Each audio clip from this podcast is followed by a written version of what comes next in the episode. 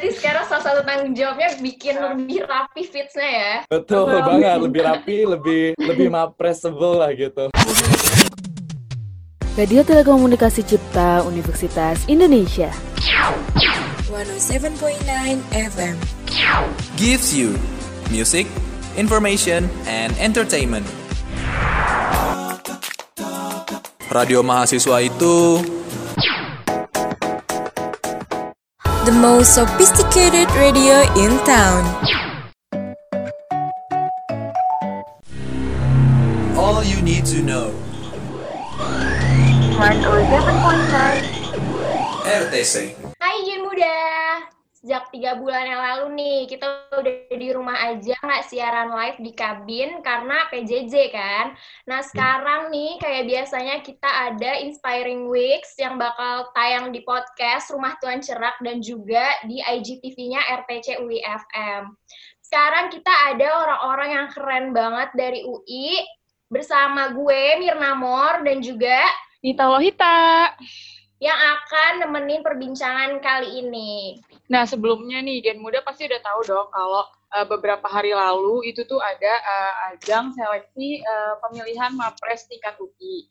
Nah, yang gue tahu sih sebenarnya Mapres ini tuh kayak uh, diadain tiap tahun di bawah naungannya Kemenristek Dikti. Nah, ini tuh bergengsi gitu kan Gen Muda. Ya, gimana yang secara yang ikut pasti orang-orang pintar.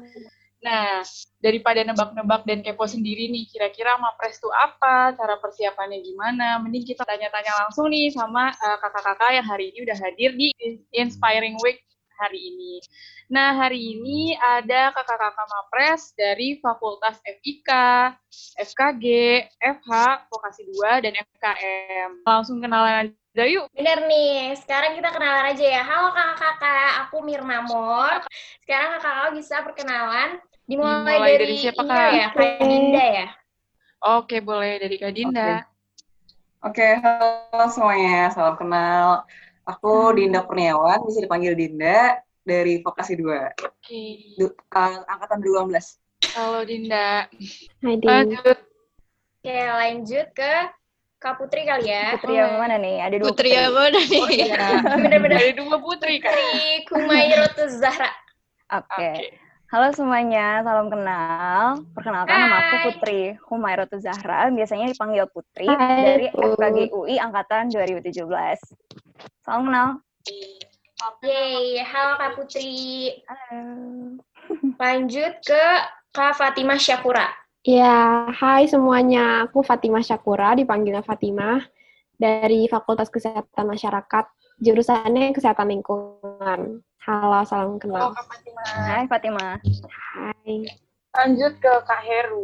Oke, um, halo semuanya. Nama gue Heru Anasyadio, uh, panggilan gue Heru dari Fakultas Hukum Angkatan 2017. Halo Kak Heru. Heru. Halo Kak Heru. salam Heru. kenal. Lanjut nih, terakhir ke Kak Putri Amalia. Oke.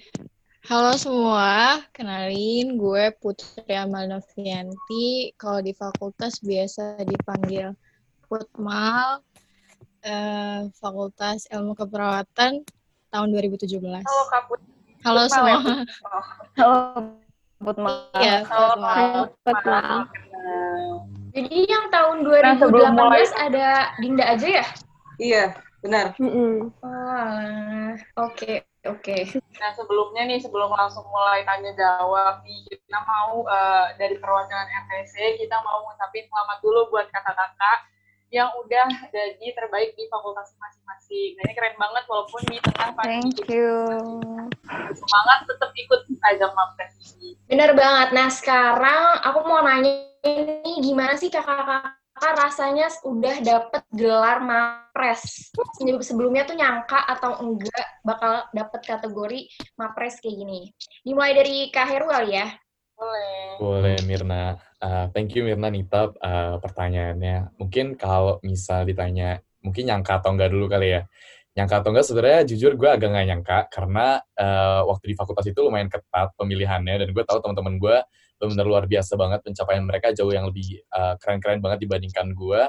Uh, terus uh, gue expect sih untuk kayak menang sesuatu, cuman kayak ya maksud gue kita harus pede aja gitu kan ya. Cuman kayak gue nggak expect untuk benar-benar juara satu.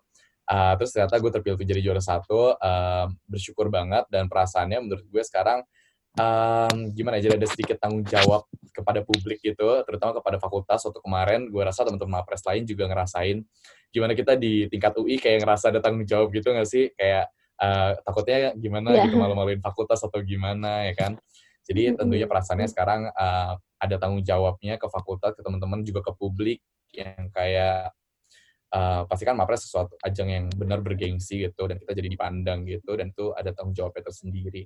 Tapi semenjak uh, selesai pemilihan tingkat UI agak-agak lega juga, jadi banyak free time lumayan dan kayak gitu deh perasaannya. Kalau tanggung jawabnya ini lebih ke tanggung jawab untuk selalu berprestasi atau jaga nama baik UI atau ke diri sendiri? Kayaknya gitu? lebih ke semuanya sih Mirna.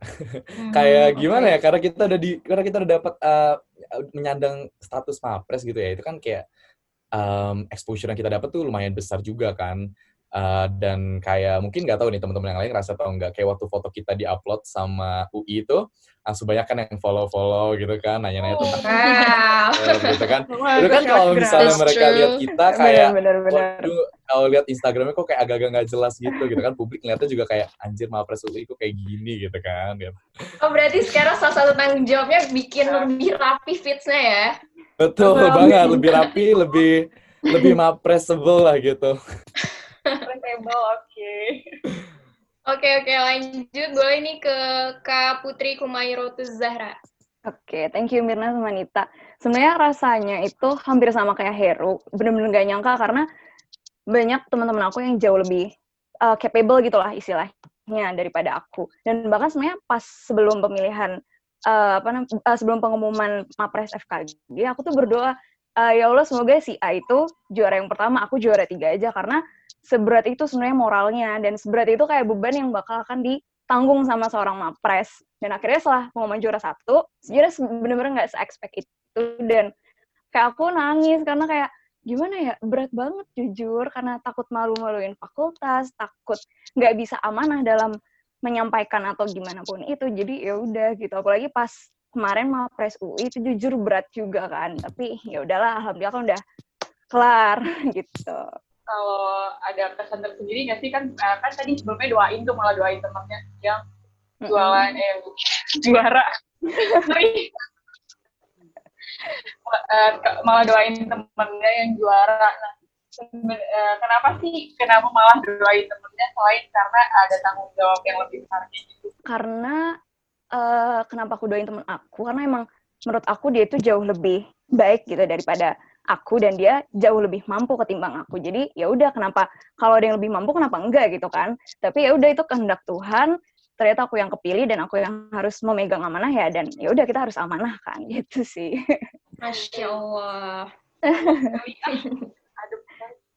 Tapi emang ketika jadi mapres, bener sih kata Heru kayak banyak banget yang harus kita lebih perhatiin karena kan ibaratnya kita jadi role model kan, semacam role model gitu dan emang kita harus lebih concern concern terhadap diri kita sendiri, apa yang mau kita sampaikan ke publik dan lain-lain gitu. Kalau gitu, untuk kita. Kak Fatima Syakura nih, gimana nih Kak? Nyangka nggak Kak? Uh, Sebenarnya sama ya. Oh ya sebelumnya makasih ya Mirna sama Nita. Sama kayak Heru sama Putri. Dan aku nggak ya, aku nggak yakin deh ada yang nyangka bisa jadi mapres fakultas kayaknya. Meskipun ngelakuin usaha terbaik ya gitu. Aku juga nggak nyangka, cuman usaha terbaik emang dikerahkan gitu. Dan aku challenge Mapres itu dua kali pas aku tahun 2000 uh, eh, tingkat dua juga aku nyoba kan. Dan itu aku kalah telak. Buat saya aku kan masih le, apa ya experience masih dikit banget kan dibanding semuanya cutting gitu.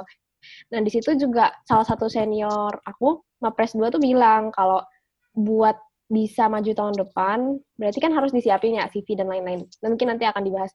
Tapi maksud aku di situ tuh dibilang kalau untuk peng, peng, dalam pengembangan diri itu jangan sampai kayak nanti kamu jadi mapres terus um, tapi nggak mencerminkan sebagaimana mapres gitu. Misalnya dari kepribadian dan lain-lain. Jadi kayak aku ngebangun itu dulu maksudnya sama kayak Putri dan Heru ada rasa tanggung jawab sih begitu. Terus kan tadi sempat ditanya ya sama Mirna, tanggung jawabnya itu dalam hal apa gitu. Kalau menurutku kalau bagi aku ya paling penting tuh kepribadian sih. Takut gitu kayak misalnya sikap, kepribadian, um, intera dalam interaksi sehari-hari terus ada komentar dari dosen ataupun dari mana oh mapres FKM gue kayak gini gitu itu paling aku takut sih gitu karena kalau achievement sendiri itu mungkin bukan yang hal yang prioritas banget dalam hidup. Tapi kalau kepribadian itu kan sesuatu yang penting banget gitu kalau menurut aku.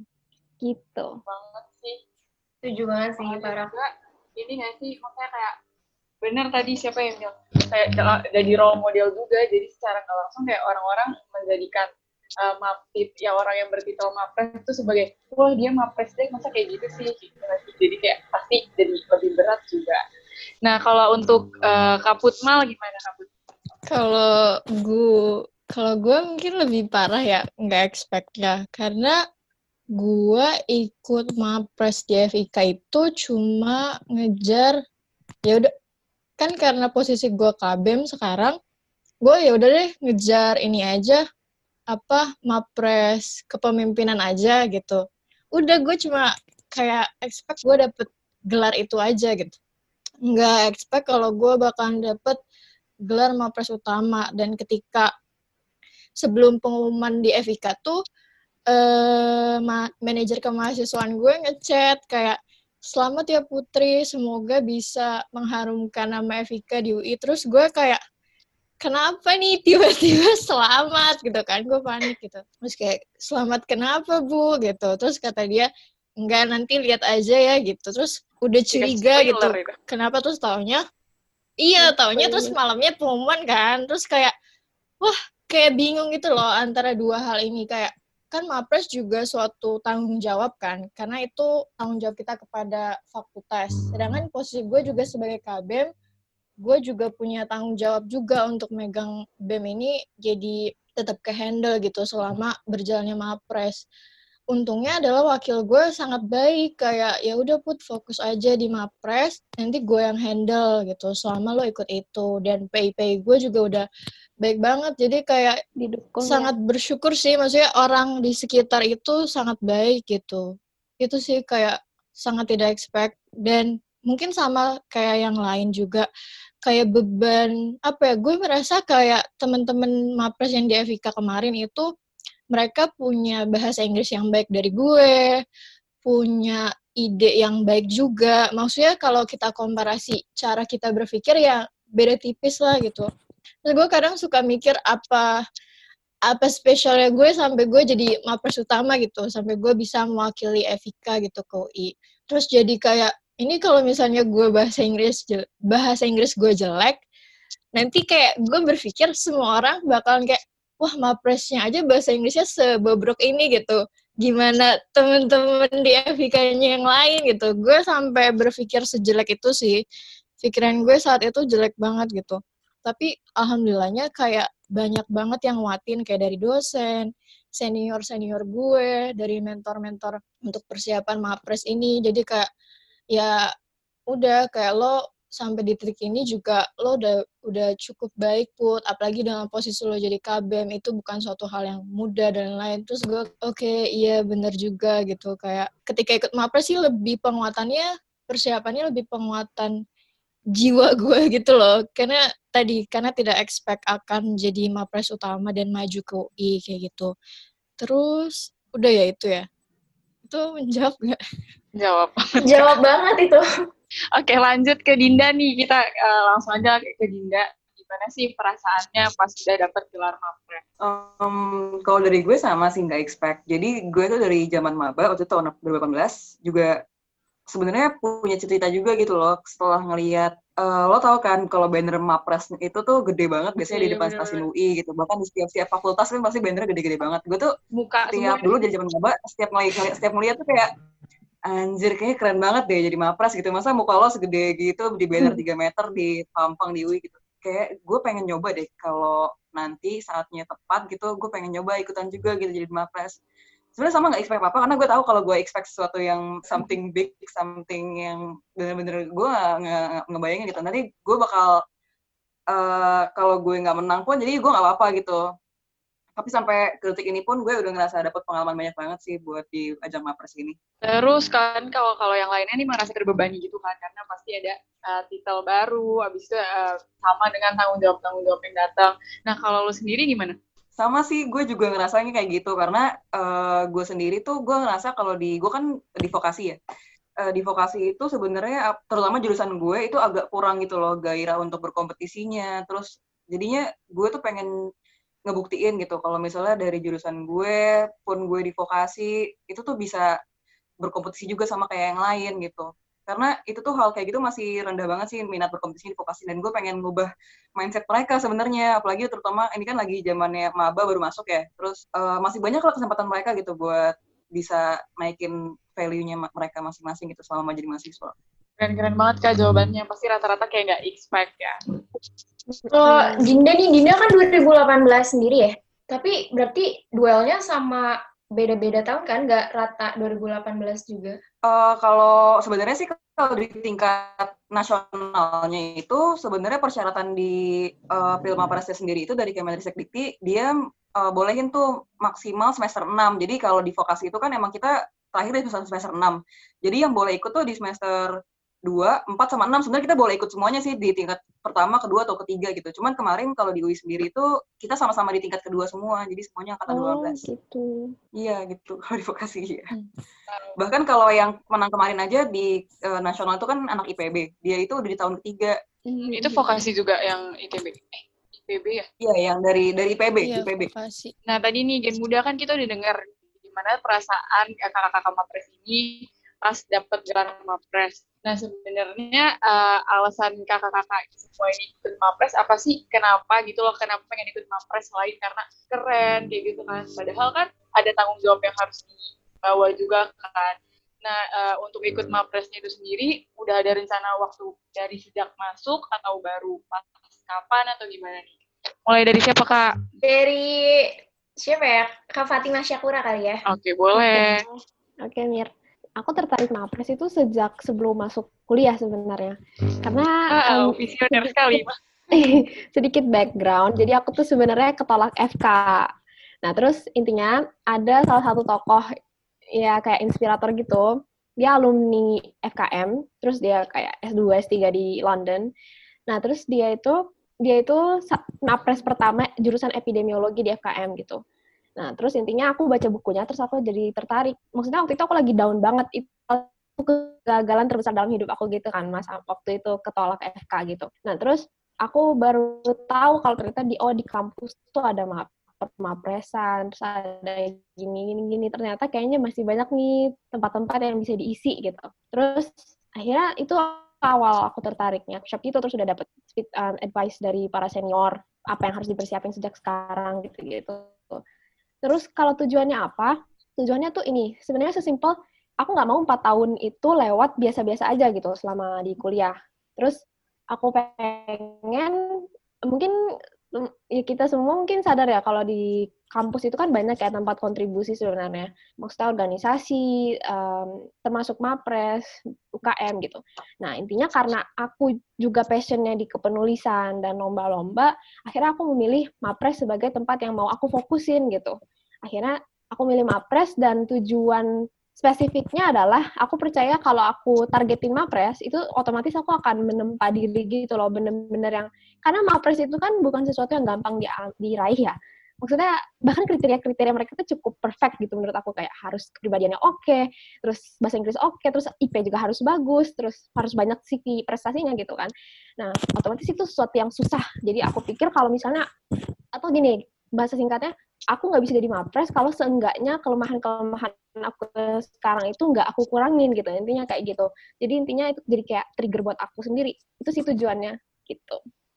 Berarti kayak ajang mapres sama dengan ajang memperbaiki diri ya. ya ya kurang lebih begitu. Benar-benar nih Oke, bisa kalau nggak bisa ngomong, tadi waktu bilang empat tahun dan nggak ngapain, langsung kita tertawa kak. Malu saya. Lanjut ke Kaput Mal kali ya, nih kan orang KBM FI, eh, FIK kan ya? Iya, iya. udah jadi KBM jadi mapres juga kenapa sih tadi selain yang mau ikut karena alasan mapres kepemimpinan tuh kenapa Ini sebenarnya kayak kegagalan gue sebelumnya bahwa kayak dulu sewaktu SMA gue terlalu fokus sama hal akademik gitu loh. Dan akademiknya cuma selevel sekolah sebenarnya gak bagus-bagus amat. cuma tapi dari situ gue sadar kalau misalnya jadi seorang individu itu kita nggak bisa cuma fokus di satu titik gitu loh. Pengembangan diri itu penting dan itu tidak terbatas pada titik-titik tertentu gitu. Jadi dibuat aja seluas mungkin dikontribusi di mana pun itu menurut gue bisa ad, maksudnya ada batasan misalnya kayak organisasi nih. Uh, apa yang lo dapet pengembangan diri yang lo dapet di organisasi tuh beda sama apa yang lo dapet ketika lo ikut mapres gitu. Jadi gue pengen rasain batasan-batasan itu batasan di organisasi batasan di mapres gitu dan batasan-batasan lain gitu. Makanya pada akhirnya gue akhirnya ikut mapres ini karena beda banget sih.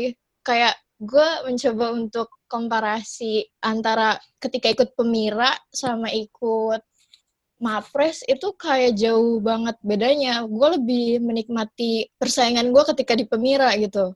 Kayak itu zona nyaman gue ketika gue dari zaman maba ikut organisasi sampai gue uh, sekarang jadi kabem itu udah udah zona nyaman gue. Tapi ketika gue ikut mapres itu jadi suatu yang asing dan jadi apa ya? Ada banyak hal, ada banyak batasan-batasan yang dulu belum gue lewatin, tapi sekarang ketika jadi mapres, oh ternyata ada loh uh, sisi ini gitu, ada loh sisi itu gitu. Jadi gue menemukan pengembangan diri baru sih ketika jadi mapres. Itu salah satu alasan kenapa mau ikut mapres karena ingin mencoba mengembangkan diri lebih lagi. Terus uh, alasan lain sebenarnya kalau di FIK tuh mungkin sama kali di RIK fakultas RIK lain gitu mereka tuh cenderung akademis banget gitu. Kayak akademiknya kuat banget gitu.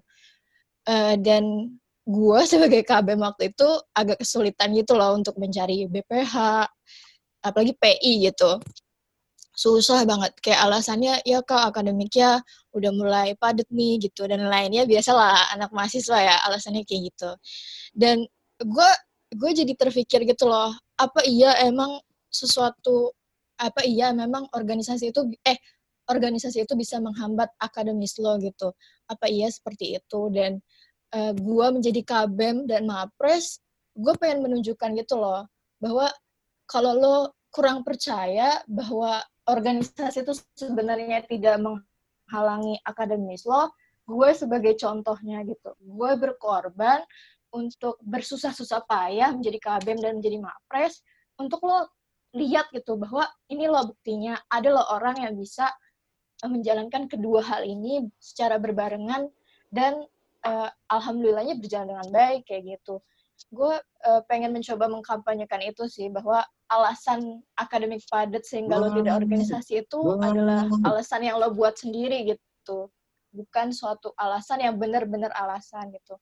Mungkin lo hanya takut untuk uh, merelakan waktu tidur lo dan lain kayak gitu sih itu suatu hal yang mau gue kampanyekan sebenarnya terutama untuk mahasiswa keperawatan. Ini gue sebagai awam ya, pengen banget tahu sebenarnya dari awal sampai tahap akhir tuh ngapain aja sih jadi mapres tuh apa yang dipersiapkan, dokumen-dokumen apa aja gitu. Itu panjang gak sih kalau dijelasin? Nggak terlalu.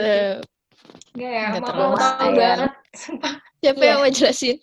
Iya, ada yang bisa jelasin dengan singkat padat. Ini dulu nggak sih kita dengar dulu apa namanya alasan-alasan dari kakak-kakak mapres yang lain baru nanti pertanyaan selanjutnya baru kak kita langsung ya tapi kepo uh, banget persiapannya ya pokoknya sabar dong tahan dikit dong tahan sabar ini kakak-kakaknya okay, okay, bisa okay. sabar kan berjuang masa kita gini doang nggak sabar oke oke okay, lanjut aja dulu lanjut ke siapa nih kak? Ke kak Heru kali ya. Oke, tadi pertanyaannya udah persiapannya dari kapan ya? Uh, persiapan, uh, persiapan dari kapan iya, gue dari kapan mau jadi mapres? Ah, mau jadi mapres tuh sebenarnya kayak ya kalau misalnya dibilang mau jadi mapres sejak kapan kayak siapa yang nggak mau gitu loh kayak ya mau mau aja gitu kan. Terus kayak when the opportunity present itself gue ngeliat kayak ya udah kayaknya ini sekarang saatnya gue untuk coba. Tapi itu gue baru beneran kepikiran untuk nyatin mapres banget tuh ya pada saat gue di tingkat tiga sih sebenarnya terus kayak alasannya kenapa sebenarnya kayak itu kombinasi juga sih antara alasannya Fatima tadi cerita terus juga Putma juga cerita gimana kayak mapres ini ngebuka sesuatu atau mengajarkan sesuatu hal yang baru yang sebelumnya uh, gue nggak uh, temui gitu. Karena kan terutama gue dari fakultas hukum ya, fakultas hukum tuh um, lumayan individualis gitu lah, jarang uh, berbaur-baur ke daerah yang bareng-bareng sama UI gitu kan. Terus emang setiap anaknya juga kalau lomba ya kita individualisis aja. Kalau mau lomba ya lomba-lomba sendiri gitu. Dan menurut gue um, UI ini eh Mapres ini sorry uh, salah satu aja di mana gue juga bisa berbau dengan uh, teman-teman dari UI lainnya gitu untuk uh, ngebuka juga perspektif gue bahwa ya uh, ya lebih besar lah daripada FH aja gitu ya kan. Terus tujuan lain juga sebenarnya buat gue tuh gue pengen jadi kayak branding gue dari awal adalah Mapres yang relatable sebenarnya. Karena gue tuh uh, bukan anak straight A's gitu yang kayak nilai gue selalu A A A A gitu. Bahkan gue ada beberapa matkul yang gue nggak lulus gitu. Dan gue sekarang jadi mapres gitu. Maksud gue gue trying to show bahwa kayak yang nggak apa-apa it's okay to be human it's okay to fail. Tapi yang paling penting adalah gimana respon kita kalau kita udah gagal itu. Lo mau jatuh kegagalan atau lo mau cari jalan supaya lo bangkit lagi dan prove to others that you can gitu. Gitu sih Mirna Nita. Setuju banget. Kalau lo dari hukum nih kak, eh, kan pasti ada anak gimana ya? Anak hukum tuh eh, intinya anak hukum biasanya kan kayak kamisan, ya sih kayak demo-demo. Enggak juga ya? Tapi maksudnya sebagian besar kayak gitu kan. Nah lo tuh mengikuti kegiatan-kegiatan itu nggak atau ya udah fokus ke akademisnya aja gitu? Nggak fix gue dikerjain sih. udah, udah lanjut aja ya teman-teman. Lanjut aja ke eh, Kak Putri. Oke, sebenarnya kalau mau persiapannya itu sendiri baru banget. Jadi kan eh, FKG itu buka Pilmapres bulan Maret, gue baru nyiapin bulan Februari.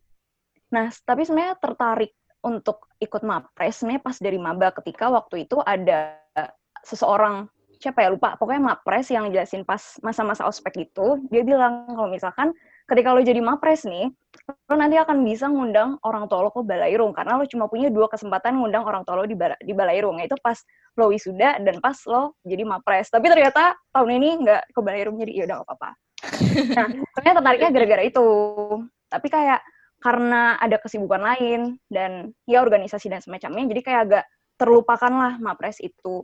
Sampai waktu itu suatu titik gue pernah ngerasain yang namanya gagal. Jadi gagal sebelum berperang dan situ gue merasa wah kalau kayak gini terus gue akan jadi pecundang. Karena gue merasa kayak gue terlalu takut untuk gagal dan gimana ya eh, dari situ gue akhirnya memutuskan ya udah gue menerima diri gue menerima ketakutan yang ada di diri gue tapi gue harus bangkit. Akhirnya salah satu cara yang gue tempuh adalah dengan nyoba jadi mapres walaupun tekanannya berat banget karena kan banyak hal yang harus dipersiapkan dari bahasa Inggris, CV, KTI dan lain-lain. Tapi ya udah nggak apa-apa itu salah satu cara untuk men-challenge diri, gue. Terus juga sebenarnya tujuan untuk mapres selain untuk men-challenge diri sendiri, waktu itu cutting gue pernah bilang sebenarnya di kuliah itu adalah masa-masa lo membentuk sebuah personal branding. Dan sebenarnya kan ada banyak cara untuk membuat personal brand, branding itu sendiri kan mulai lo dari ketua BEM atau nggak jadi mapres atau jadi project officer atau ketua pelaksana lainnya. Dan sebenarnya kenapa personal branding itu penting? Cutting gue ngejelasin, ketika lo punya personal branding, jadi apa pun itu, lo akan lebih mudah untuk mengencourage orang, lebih mudah untuk menginfluence orang. Dan gue memutuskan, ya udah, selain untuk men-challenge diri gue, gue mencoba mapres sebagai ajang untuk membentuk personal branding diri gue supaya nggak hanya gue yang merasakan manfaatnya tapi orang lain gitu sih Oke gitu ya kak Putri. Mantap, keren banget. Kali ya langsung ke agak telat suaranya ya? Nah, udah bener. Nah, baru kedengeran. Lanjut, Dinda.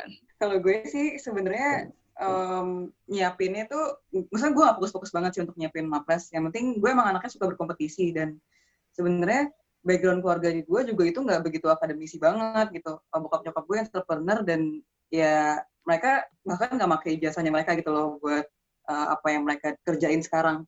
Jadi gue sebenarnya pengen uh, ini sih ngebuktiin ke keluarga gue juga bahwa uh, anak lo ini tuh bisa loh buat jadi mapres juga gitu. Terus gue juga pengen ngebuktiin ke jurusan gue tadi kalau kalian tuh juga harus um, ngelakuin sesuatu lah gitu, jangan cuman kuliah pulang kuliah pulang gitu kan. Uh, cobalah lo keluar dari zona zaman lo gitu. Karena jam terbang itu penting buat uh, bikin diri lo tuh sebenarnya bisa apa aja sih gitu makanya jam terbang lo tuh kalau bisa gue pengennya sih jadi diri jadi diri pribadi yang beda sama orang lain gitu sama teman-teman gue yang sama-sama kuliah juga nih tiga tahun di vokasi Cuman apa yang bedain gue sama temen gue gitu ketika gue lulus nanti. Nah salah satunya itu gue pengen ikut mapres supaya muka gue kepa- kepampang di banner 3 meter itu. Tapi ternyata kita Sebuah motivasi ya.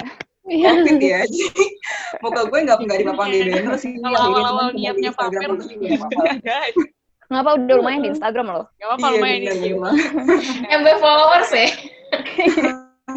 Iya kalau kalau banner UI nggak dap nggak dapat followers. Ya, dapat uang Iya bener banget sih. Tapi 3 meter loh itu. Masih pengen, masih pegang pengen. sendiri apa ya? Boleh, boleh cetak Tapi- sendiri. Tapi kalau jadi guru Rumble ada loh fotonya. Lu jadi guru. wow. Uwim nggak sih? Mungkin yang lainnya ya. Masih banyak jalan. Nextnya ya, next goalnya Tapi jadi guru cita-cita gue emang belum jadi belum kesampaian stay sih berarti. Itu fotonya. cita-cita gue. hmm. Cita-cita gue juga belum kesampaian, Din. Iya, cita-cita gue belum iya. kesampaian. Udah nggak bisa, kalau Indah pasti bisa. Iya sih. Kalau Kak Putri nggak bisa. Cuma satu doang. Sedih. Nah lanjut nih Kak, pertanyaan selanjutnya nih yang lu kepo banget. Oh iya, benar-benar. Yang tadi sih, balik ke pertanyaan tadi, eh, persiapannya gimana sih nih kakak-kakak untuk ikut pemilihan Mapres ini kayak tahap dari awal sampai akhirnya? Karena kayak banyak banget yang mau tahu. Sejujurnya gue juga dari maba udah punya pikiran ke sana, tapi untung kayaknya nggak sama sekali terwujud. tahu diri. Iya. Kalau gue kadang agak nggak tahu diri, jadi suka berangan-angannya tinggi gitu. Tapi emang nggak kesampaian karena emang dari awal nggak terlalu mengikuti dan kayak bingung aja gitu dengan susunannya dari tahap awal sampai akhir kan nggak ada yang benar-benar ngejelasin dengan detail tahapnya gimana. Nah kalau dari kakak-kakaknya udah berpengalaman sampai berhasil, gimana sih kak caranya? Dari kak siapa dulu ya? Kak Fatima Syakura deh. Jadi kan sebenarnya kita berpatokan ke pada pedoman dari dikti kan. Dan itu buat pengetahuan aja sebenarnya tahun ini tuh ada perubahan drastis gitu dibanding tiga tahun terakhir gitu lah. Nah, terus itu tuh ada empat kriteria yang dinilai secara umum. Ada bahasa Inggris, IP, KTI, sama satu lagi adalah CV prestasi. Yang bikin panjang prosesnya itu sebenarnya KTI dan CV prestasi. Paling panjang tuh CV prestasi karena itu tuh tabungan prestasi jadi 10 prestasi terbaik selama kayaknya selama kuliah deh gitu. Nah, itu kan berarti sebenarnya harus ditabung gitu kan sejak semester 2, 3, 4, 5, 6 gitu. Nah, terus kalau KTI juga kedua yang lama perlu dipersiapin sebenarnya menurut aku ya. Nah, terus yang membedakan di tiap fakultas itu model seleksinya. Jadi kriterianya sama nih, sama-sama empat itu, tapi cara seleksinya itu tergantung fakultas. Misalnya kalau FKM itu untuk menguji kemampuan bahasa Inggris, kita disuruh melakukan presentasi karya tulis ilmiah dalam bahasa Inggris gitu. Sementara kalau fakultas lain kayak FKG misalnya kan mereka ada debat, simulasi debat gitu bahasa Inggris, terus ada impromptu speech juga kayak gitu. Jadi empat itu sih yang dinilai dan ada pembobotannya masing-masing. Kalau nggak salah IP itu aku nggak berani ngasih tahu sih soalnya ada perubahan bobot kayaknya. Tapi kalau tahun-tahun sebelumnya tuh kayak IP itu cuma 5% gitu. Terus kalau nggak salah KTI sama CV itu 11-12 lah gitu. Mm, Sekitar 35% sekitar itu. Kayak gitu seleksinya. Kalau di fakultasku sendiri ada tahap semifinal sama final. Kalau fakultas lain nggak tahu ada berapa tingkat. Oh. Jadi emang tiap fakultas beda-beda ya ininya seleksinya. Nanti yang nentuin di tingkat UI-nya itu seleksi apanya dong? Hasil kom- kumulatif skor. Oh, gitu. Tadi aku lupa mention kalau ada tes kepribadian juga. Itu kalau di fakultasku tuh nggak ada, tapi di farmasi ada. Mereka ada wawancara psikologi gitu. Nah, di UI tuh ada psikotesnya kayak gitu. Untuk jadi yang pemenangnya berarti yang dapat nilai paling tinggi dari semua kategori itu gitu. Yang digabung, Kumulatif ya, kumulatif. Kumulatifnya. gabungan Oke. nilai. Kalau untuk dilihat dari CV prestasinya, yang kayak harus juara internasional semua gitu atau gimana tuh? Karena kan tingkat Ada kejuaraan beda-beda. ya? Iya. Ada poinnya kayak misalnya individu internasional berapa poin, in, eh, grup internasional berapa poin, kayak gitu. Nasional berapa Wow, gitu. berarti emang sebenarnya harusnya direncanain dari awal maba nggak sih kalau mau ikut Ya ini mah dari maba harus. Harusnya. Iya. Eh, iya harusnya. Biar matang harusnya dari maba. Biar prestasinya udah ketabung duluan. Iya, nah itu nabung prestasinya sih yang karena kan butuh waktu juga ya. Iya benar. Nah katanya nih kak, kalau salah satu syarat untuk ikutan Mapres itu kan buat KTI ya, karya tulis ilmiah ya. Terus tahun ini temanya SDGs. Nah, teri- tema-tema kakak itu judul-judulnya, isu yang dipilih itu apa aja, terus kenapa pilih itu gitu. Diceritain sih boleh sih Alasannya. kak. Iya alasannya. Dari, Dari siapa Kak dulu siapa nih? dulu ya? Nita deh yang pilih deh. Eh, karena dari tadi Dinda terakhir, aku pilih Dinda. Oke, eh, jadi kalau gue kan kalau dari vokasi itu kebetulan kita harus bawa ini produk. Kalau misalnya dari S1 kan boleh strategi doang gitu kan. Kalau Wow. vokasi itu harusnya produk. Jadi kalau gue itu kemarin bawain KTI-nya tuh bentuknya aplikasi gitu. Gue udah bikin aplikasi namanya tuh Investgo. Jadi Investgo ini tuh eh, aplikasi ibaratnya apa ya? Pendeteksi inilah investasi bodong gitu. Jadi pengi- pengimplementasian bisnis model Canvas digabung sama value proposition design buat tahu model bisnis dari si perusahaan investasi tersebut. Jadi nanti aplikasi gue tuh bisa eh, preventif sih sebenarnya buat orang-orang tuh nggak jadi korban penipuan investasi berikutnya. Kalau lebih sih gambarannya kayak gitu di film Apres tahun 2020. Nah itu kenapa sih salah satu karena pemilih gue ngelihat eh, selama ini eh, korban penipuan investasi tuh tiap tahun makin bertambah aja gitu seiring dengan adanya kemajuan teknologi gitu. Jadi dengan kemajuan teknologi sekarang malah penipuan investasinya makin parah gitu. Terjadi di Indonesia udah gitu dari segi otoritas jasa keuangannya pun sendiri itu nggak nggak memfa- memfasil- memfasilitasi. Maksudnya kayak perusahaan-perusahaan investasi aja tuh yang udah di blacklist apa aja. Cuman itu mereka tuh nggak nggak user, interface itu nggak bagus gitu. Terus jadinya nggak bisa ngelihat secara historical perusahaan tersebut tuh udah pernah kasus di tahun-tahun berapa aja gitu-gitu tuh nggak ada. Riwayatnya gitu. Jadi gue pengen eh, membuat gimana sih nanti apalagi sekarang kan eh, sebenarnya yang jadi korban investasi tersebut kan orang-orang yang emang minim nggak punya eh, apa ya pengalaman di bidang keuangannya sedikit gitu jadi gue pengennya tuh yang user interface mudah gitu gitu Wah keren sih. Kalau Kak Utmal nih, judul KTI-nya apa Kak? Terus kenapa pilih judul itu? Eh, KTI gue tentang hambatan bahasa di apa di pelayanan kesehatan. Namanya Dilan Interpreter atau artinya Digital Local Language Interpreter. Jadi dulu tuh kan dulu gue pernah ngambil short course di Thailand. Itu gue sempat kunjung ada kunjungan gitu ke rumah sakit dan itu mereka banyak banget interpreternya dan nggak lama setelah gue pulang dari short course itu gue ada praktik klinik di rumah sakit jiwa di Marzuki Mahdi itu kebetulan bukan pasien gue sih pasien kelolaan temen gue itu dia bahasa Jawa sih gue tapi bahasa Jawanya tuh bukan bahasa Jawa yang gampang dimengerti gitu loh. Bahasa Jawa yang Kayak- tingkat tinggi ya. iya bahasa Jawa tingkat tinggi gitu gitu. Terus yang krama suatu ya. hari iya suatu hari eh, ad- kalau di rumah sakit jiwa tuh pagi-pagi tuh suka ada kayak senam gitu. Entah dia senam atau eh, main bola bareng satu bangsalnya atau kayak keliling rumah sakit jiwa aja gitu. Nah suatu hari gue ngobrol sama si bapak ini yang punya yang pakai bahasa Jawa gitu. Gue kepo karena temen gue tuh selalu bilang gue nggak nyambung ngomong sama dia kayak dia pakai bahasa aneh gitu terus terus gue coba nanya kan ke bapaknya kayak bapak udah berapa lama di rumah sakit gitu terus dia ya namanya orang punya gangguan jiwa ya pasti nggak nyambung gitu kan. Terus gue gue awalnya mikir oh, mungkin dia nggak nyambung jawab karena karena itu karena emang punya gangguan jiwa gitu. Terus gue nanya lagi oh terus dia kayak nunjuk-nunjuk apa gitu bola atau apa? Oh bapak mau main bola pak gitu. Terus dia gitu ketawa-tawa gitu kan. Terus gue kayak oh apa bapaknya nggak ngerti bahasa gue? Atau emang gitu deh pokoknya. Terus sampai titik mungkin kayak terus akhirnya gue cerita-cerita juga sama kating gue kayak ada nggak sih sebenarnya hambatan bahasa kayak gini oh iya gue pernah nih pernah dan lain-lain ayo gue buat KTI gitu sih sangat relevan, mantap. Kalau buat Kak Heru, gimana Kak? Uh, kedengeran nggak by the way? Kedengeran. Oke, okay, tadi gue agak error, sorry.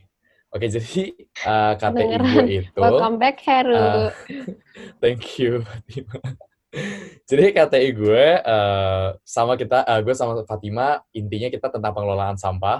Cuman uh, beda aspek gitu. Gue di bagian kesejahteraan pemulung yang bermukim di sekitar TPSD Bantar Gebang. Jadi gue bikin program uh, rencana gitu, namanya Bantar Gebang Berdaya.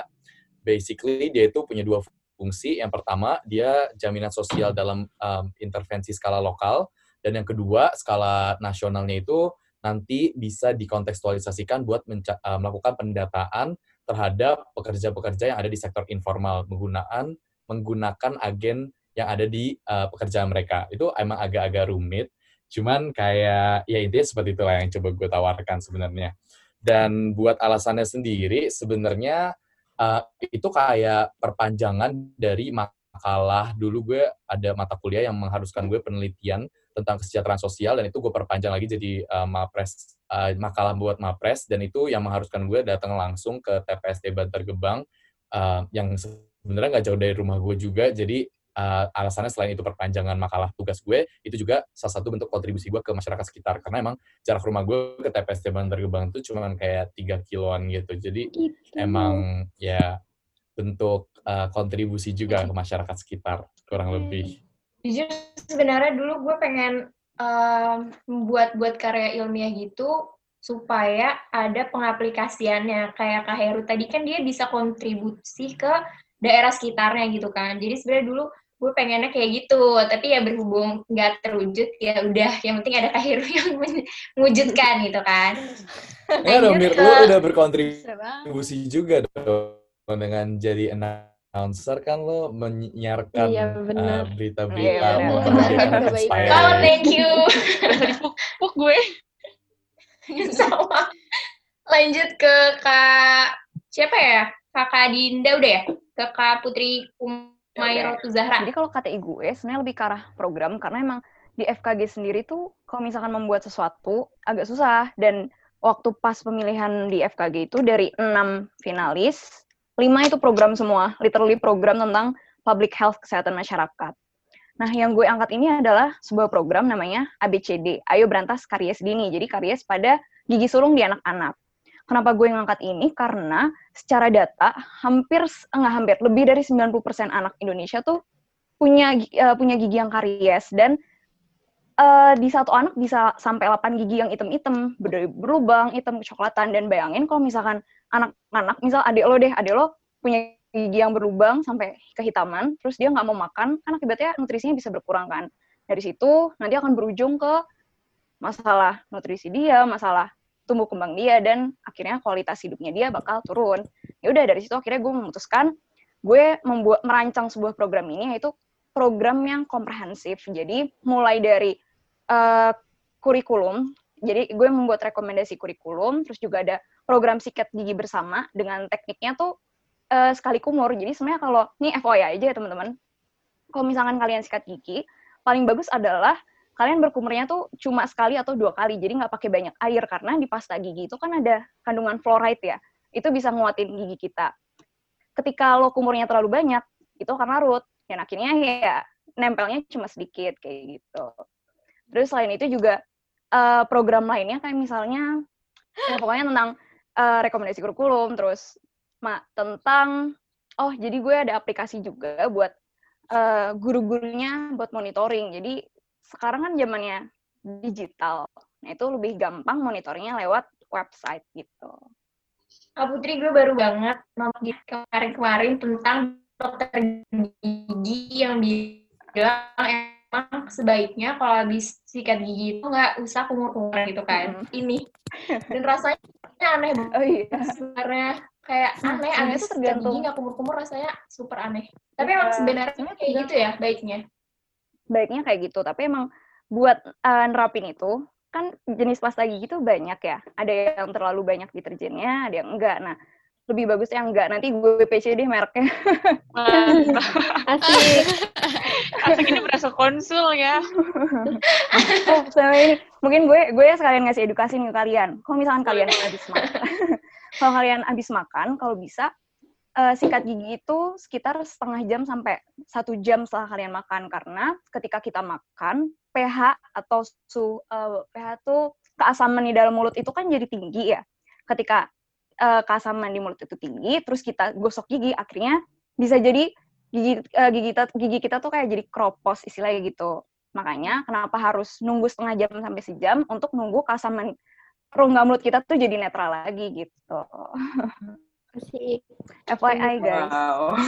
Mantap. Kalau misalnya makanan panas atau dingin yang banget-banget gitu langsung dimakan atau didiemin dulu? Tergantung gigi kalian. Kalau gigi kalian ngilu lebih baik didiemin dulu. Kalau enggak, it's okay. Gas aja. Aduh. Kalau pribadi Berguna ya? Iya. Berguna sekali Lanjut. kita hari ini. Lanjut Lanjut ke ke Fatima Fatimah Syakura sih? nih. Gitu Iya. Tadi katanya sama nggak sih sama Kak Heru tapi beda aspek. Boleh dijelasin? Iya, iya. Mirip eh sama sama sama sama ini tema. Jadi sama kayak Heru tentang sampah. Cuman kalau Heru kan fokusnya ke pemulung kan dan menurutku itu menarik banget juga soalnya pemulung tuh sesuatu yang kayak uniknya Indonesia gitu kalau dari segi pengelolaan sampah. Nah, kalau aku tuh fokusnya di kayak ngurang di sumbernya, ngurangin sampah di sumber. Judul KTI-nya sebagai upaya daur ulang sampah anorganik di DKI Jakarta gitu di perumahan mewah. Jadi itu tuh maksudnya gini, itu kan ada dua kan, ada dannya kan tadi. Karena masalahnya tuh ada dua emang. Tapi gampangnya gini, targetnya adalah gimana caranya dari semua perumahan mewah di DKI Jakarta itu sampah anorganik nggak perlu lagi dibuang ke Bantar Gebang kayak gitu. Nah berarti di situ akan diperlukan upaya daur ulang gitu kan.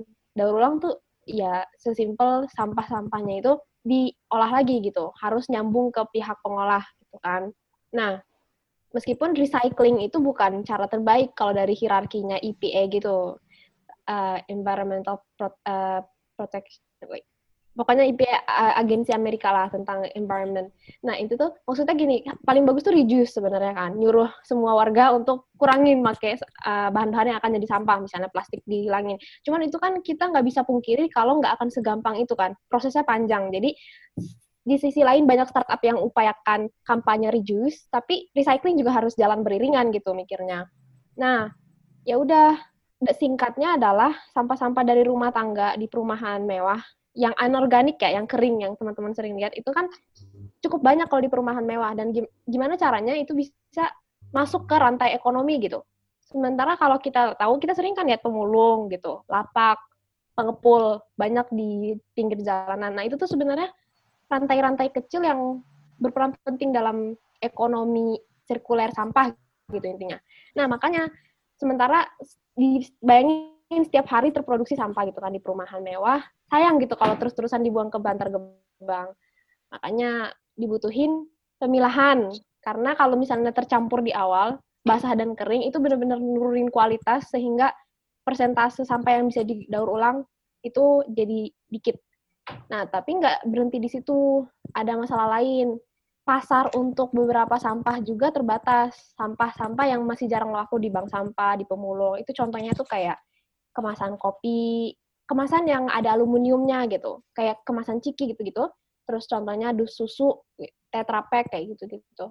Nah, itu tuh sebenarnya tantangannya adalah udah mulai muncul startup, perusahaan yang mau ngolah sampah-sampah jenis itu. Cuman tantangannya emang lebih dikit jika dibandingkan dengan jenis sampah yang sering laku di bank sampah kayak kardus dan lain-lain, plastik, kaleng gitu, bodong.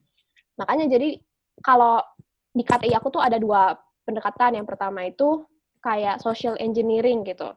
Jadi kayak seni ini kesmas banget. Jadi intervensi masyarakat gimana caranya mengubah perilaku lah masalah pemilahannya itu sama rekomendasi sistemnya juga kayak apa modelnya gitu. Nah, untuk yang tadi tuh jenis sampah yang masih jarang laku di bank sampah, kalau di KTI aku disebut itu sampah murah. Nah, itu dibutuhin bantuan teknologi. Intinya sih segampang, sesimpel map eh, peta sampah, peta peta sampah, peta bank sampah, tapi di peta titik-titik bank sampah yang ada di DKI Jakarta itu kelihatan ton sampah berat sampah yang tersedia supaya itu tuh akan memudah- memudahkan recycling companies untuk bisa tahu kalau misalnya mereka butuh supply sampah yang mereka cari, mereka perlu ke bank sampah yang mana sih gitu yang paling strategis. Misalnya nih, ini ini ini insight aja. Jadi para recycling company itu dalam satu kali transaksi kan pasti mereka pakai pick up dong gitu. Mereka ngangkut sampah kan. Nah itu mereka nggak mau rugi. Mereka mau sekali ngangkut itu truknya itu ter- terisi penuh gitu. Jangan sampai kosong-kosong itu akan merugikan mereka dari segi efisiensi gitu kan, biaya pengangkutan. Nah, makanya ini memudahkannya dalam ah gini gini. Kayak misalnya tadi sampah murah itu dia jumlahnya banyak tapi beratnya ringan. Kebayang nggak dibandingkan sama kardus gitu-gitu. Kardus, bodong, eh, botol gitu-gitu. Karena ini kan contohnya tadi sampah plastik kayak otomatis satu tonnya itu volumenya pasti besar gitu. Nah, tantangannya sementara di bank sampah-sampah itu, bank sampah, bank sampah atau di pemulung, di lapak, itu masih terbatas titik yang udah nampung sampah itu. Alhasil, alhasil, solusinya adalah peta itu akan bikin recycling company itu punya ide. Ini aku langsung kasih contoh aja deh biar jelas. Misalnya nih, recycling company butuh, misalnya PT Tetra Pak, dia itu recycling company yang ngolah dus susu dia misalnya butuh sampah 300 ton sekali ngangkut maunya gitu. Dia nggak mau kalau lebih rendah dari itu. Misalnya ada bank sampah yang nawarin cuma 100 ton, misalnya nggak mau gitu kan. Nah, gimana caranya 300 ton ini dia, dia bisa dapat dalam sekali satu rit gitu, dalam satu kali muter gitu misalnya atau dari satu kali jalan lah truknya gitu. Nah, kalau misalnya ada map yang bisa kasih informasi tentang jarak bank sampah, ini mirip Google Map, anggap aja kayak Google Map, tapi jadi dia bisa lihat bank sampah terdekat dari recycling company-nya itu yang mana aja, terus di, di bank sampahnya itu udah tahu ada berapa ton. Jadi misalnya dia butuh 300 ton, dia bisa ke misalnya bank sampah Ciracas dia ngambil 150 ton, terus dia ke bank sampah Cipayung 50 ton, terus dia ke bank sampah Pasar Rebo 50 ton misalnya kayak gitu. Ya jadinya terpenuhi. Nah itu tuh uh, itu sih um, ide yang ditawarin di KTI aku. Kebayang nggak sih? Susah nggak? Bayang sih. Bayang nggak? Uh, ini sih uh, gue keponya kenapa perumahan mewah? Iya, karena tadi kan aku sempat singgung. Jadi perumahan mewah itu berdasarkan penelitian juga, dia itu tipe perumahan yang sampah anorganik atau sampah keringnya itu produksinya banyak. Karena salah satu faktornya juga pola konsumsinya yang lebih tinggi dibandingkan masyarakat di perumahan menengah ke bawah gitu. Jadi aku juga ini kan aku jalanin di salah satu perumahan di Jakarta Timur dan aku sempat obok-obok tempat sampah mereka gitu dan emang banyak banget sampah yang masih bisa dijual gitu dan ini sampah yang banyak karena gini perumahan mewah itu mereka punya tenaganya. Tenaganya siapa? Perumahan mewah itu wajib bayar iuran pemeliharaan lingkungan IPL dan tergebang cuman sayangnya di situ nggak ada proses daur ulang. Nah sementara petugas-petugas kebersihan itu mereka sering milah-milah tapi nggak efektif gitu. Mereka masih melihat sampah itu sebagai sesuatu yang mereka jual. Cuman mereka milahnya ter terlanjur setelah dicampur. Nah, itu sayang banget. Coba kalau misalnya warga dari awal udah bisa milahin sesimpel keringnya aja gitu dari yang basah, itu akan sangat memudahkan petugas kebersihannya, nambah pendapatan petugas kebersihan gitu-gitu. Jadi istilahnya gini loh, kalau misalnya di perumahan lain, bank sampah tuh berguna. Karena teman-teman tahu bank sampah nggak? Nita, Bang Mira tahu bank sampah nggak? Mereka kan feedback, uh, insentifnya uang kan, kayak satu kilo kardus satu kilo uh, seribu misalnya dua ribu nah kalau itu kan kebayangkan itu nggak berlaku gitu di perumahan mewah karena pasti insentifnya nggak sebanding dibanding pendapatan rata mereka gitu makanya dibutuhin kayak model yang lebih suitable lebih udah dimodifikasi untuk warga perumahan mewah nah itu yang dibahas di KTI ku cukup panjang gitu Nah, uh, keren-keren banget sih ini uh, KTI KTI-nya tuh kayak ada aja yang kepikiran. Untung bukan kita kak. Lo jangan kebayang gitu dong. Gak kebayang. Gue makin insecure di sini. Sama banget. Nah, tapi kan tadi udah sempet disinggung juga gak sih kayak waktu di ini uh, yang rencana eh salah, yang persiapan buat ikut ngapres kan lumayan panjang tuh, apalagi yeah. yang ngumpulin prestasi, uh, terus KTI-nya sendiri. Nah, tapi kan kayak gini juga dibarengin sama uh, kuliah kan, kuliah dan tugas-tugas yang berjalan. Ya, belum, belum lagi organisasi, ya kan. Uh, kayak gitu. Nah, uh, boleh ceritain nggak Kak gimana sih bagi waktunya atau cara uh, ngurutin prioritasnya itu gimana sih? Dari Kak Putmal, Kak Putmal. Uh, kalau gue, kalau dulu awal zaman maba kan pasti kalau kepanitiaan ditanyain prioritasnya berapa persen untuk keluarga, akademik, gitu-gitu kan biasanya. Itu ngomong kayaknya. Lalu nyokap gue ngeselin. uh, terus terus kalau gue prinsip gue bukan bukan membagi 100%, tapi membuat beberapa banyak sebanyak kegiatan. Eh gini, maksudnya kalau misalnya kegiatan gue kayak kuliah, organisasi, mapres gitu. Mereka ada tiga kegiatan. Berarti gue harus membuat 100% gue ada tiga gitu. Bukan membagi 100% gue di tiga hal itu. Misalnya akademik misalnya 60%, 40% gitu. Enggak. Jadi gue mencoba menaruh prinsip gue kayak gitu. Misalnya gue harus membuat 100% gue ada banyak gitu. Makanya mungkin uh, positifnya adalah gue maksimal di tiga hal itu misalnya gitu. Tapi negatifnya adalah gue jadi kurang tidur atau gue jadi kadang stres sendiri karena misalnya gue berekspektasi 100% gue ini harus tercapai gitu. Akhirnya gue jadi burden sendiri ke diri gue sendiri atas workload yang sebanyak itu gitu. Gue kayak gitu sih prinsipnya sama mungkin kalau misalnya tadi kayak misalnya sekarang gue megang BEM terus ternyata gue dapet uh, amanah jadi mapres gitu. Ya udah, tinggal posisiin lo aja karena dua-duanya prioritas, karena dua-duanya dapat 100% gue, gue harus berpikir kayak yang mana sih yang bisa didelegasiin ke orang? Ya kalau jadi mapres kan nggak mungkin kan didelegasiin ke orang gitu. Jadi ya udah berarti gue harus fokusnya di mapres dulu. Berarti di bem gue delegasiin di siapa? Ke PIP gue ke wakil gue kayak gitu. Kalau akademik karena memang tanggung jawab ya harus bisa beriringan kayak gitu sih. Jawab banget. Keren sih kepikiran kayak 100% di semuanya ya walaupun kurang tidur. Memang prioritas kita beda. Lanjut ke Kak Putri kali ya.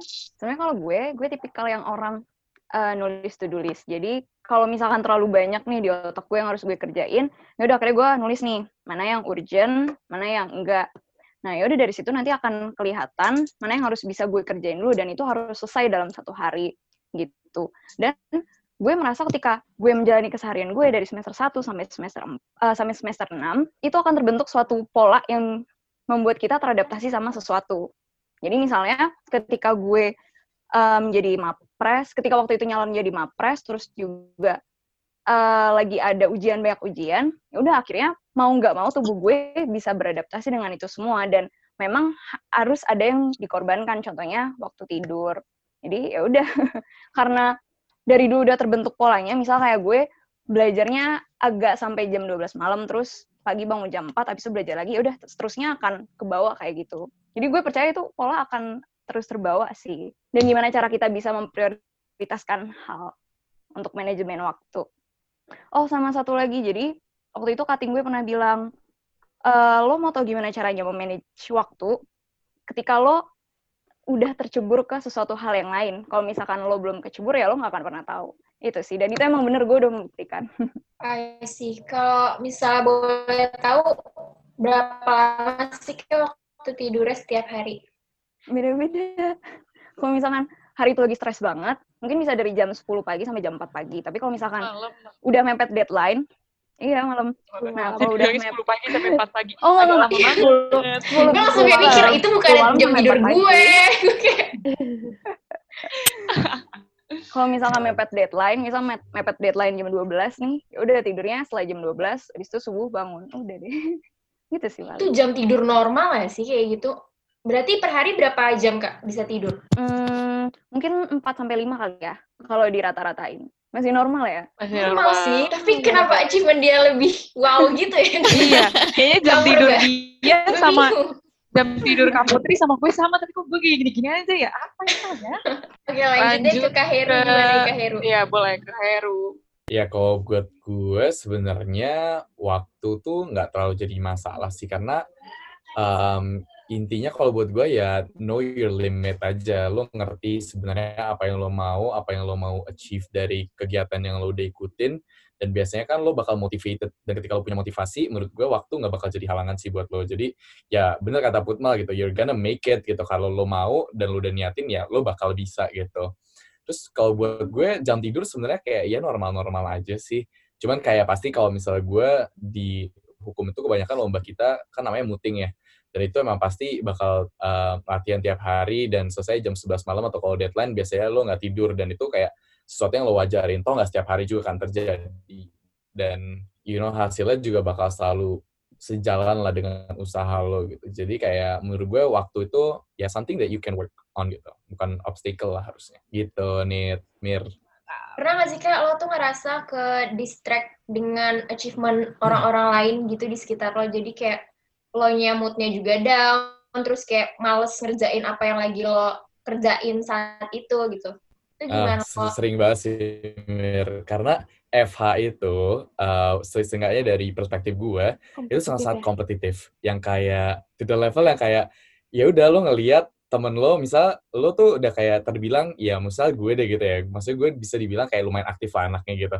Cuman kayak lo ngeliat orang yang kayak ketika lo mau istirahat nih satu hari, ah kayaknya satu hari refreshing, gak ngapa-ngapain, enak nih. Terus lo ngeliat Instagram, lihat orang lagi ngapa-ngapain tuh kayak, hmm, harusnya gue ngapa-ngapain deh kayaknya hari ini gitu loh. Lo nyesal sendiri untuk take holiday gitu. Itu gue setiap hari um, sih. Itu, iya gak sih? Tapi kayak, berarti ini kayak dirasain banyak orang kan. Maksud gue kayak, sometimes kita emang insecure gitu. Tapi I think ya, the key is belakangan ini juga sih gue baru belajar. Kalau awal-awal gue lumayan um, agak-agak envious juga kalau ngeliat orang achieve, gue kayak harus achieve gitu. Cuma belakangan ini gue ngerasa bahwa ya ya udah saatnya lo belajar juga gimana caranya feel content kayak ya udah cukupkan diri lo dengan hal-hal yang udah lo punya gitu dan mulai refleksi juga apa yang bisa lo kembangkan dari sekarang ada instead of cari-cari keluar gitu. Tapi ya benar sih, maksud gue kayak perasaan yang bikin down itu mapres karena gue ngerasa uh, di fakultas tuh gue harusnya nggak menang, bukan harusnya nggak menang ya, maksudnya gue kayak ya gak juara satu lah gitu. Dan ngeliat temen-temen gue yang juara dua, dua, tiga, bener-bener kayak keren banget. Gue lumayan down waktu gue ngerjain Mapres UI gitu. Cuman kayak at the end of the day gue ngerasa kayak uh, rencana Tuhan tuh dan naruh gue di juara satu, pasti dia punya rencana buat gue. Jadi ya just do your best dan ya let God do the rest gitu. Ya udah akhirnya gue pasrah aja kasih 100% hasilnya kayak gimana hasil terakhir gitu. Hmm. Tapi ya benar itu bisa bikin down ketika lo terlalu ngeliatin achievements orang lain instead of focusing on what you have.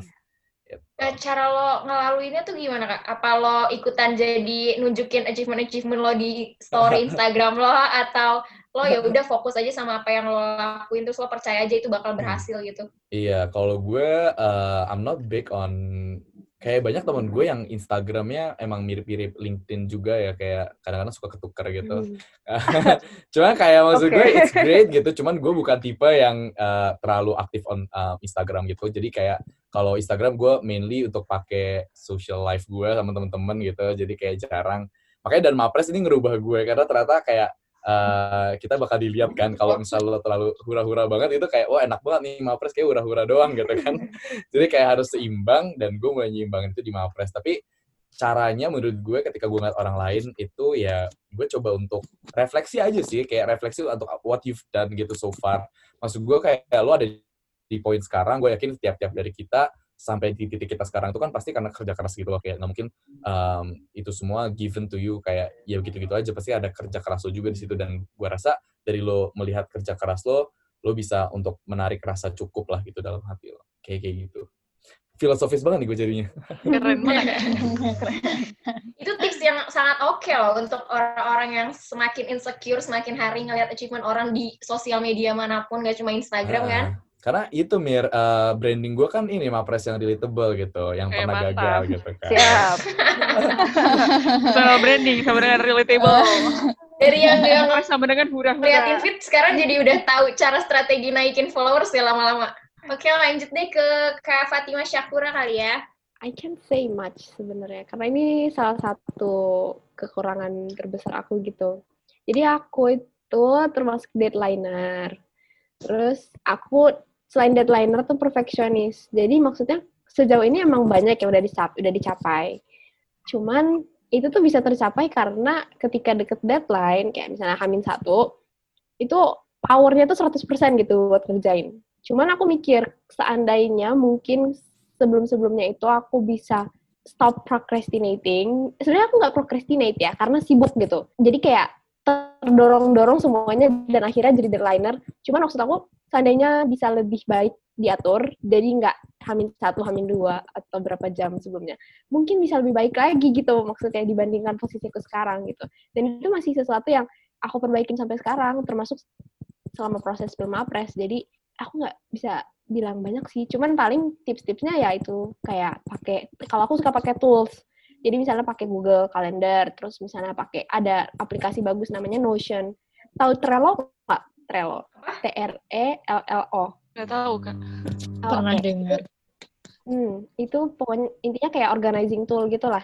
Nah, terus ada Notion, itu juga N O T I O N itu recommended banget. Jadi bisa ngatur banyak hal. Ada bisa ada settingan remindernya juga gitu-gitu. Kalau bagi aku ak- itu menolong, soalnya aku orangnya cukup terstruktur, jadi kayak harus di plan dulu gitu. Ini menarik Oh. sih, deadliner, perfeksionis, tapi berhasil jadi mapres nih.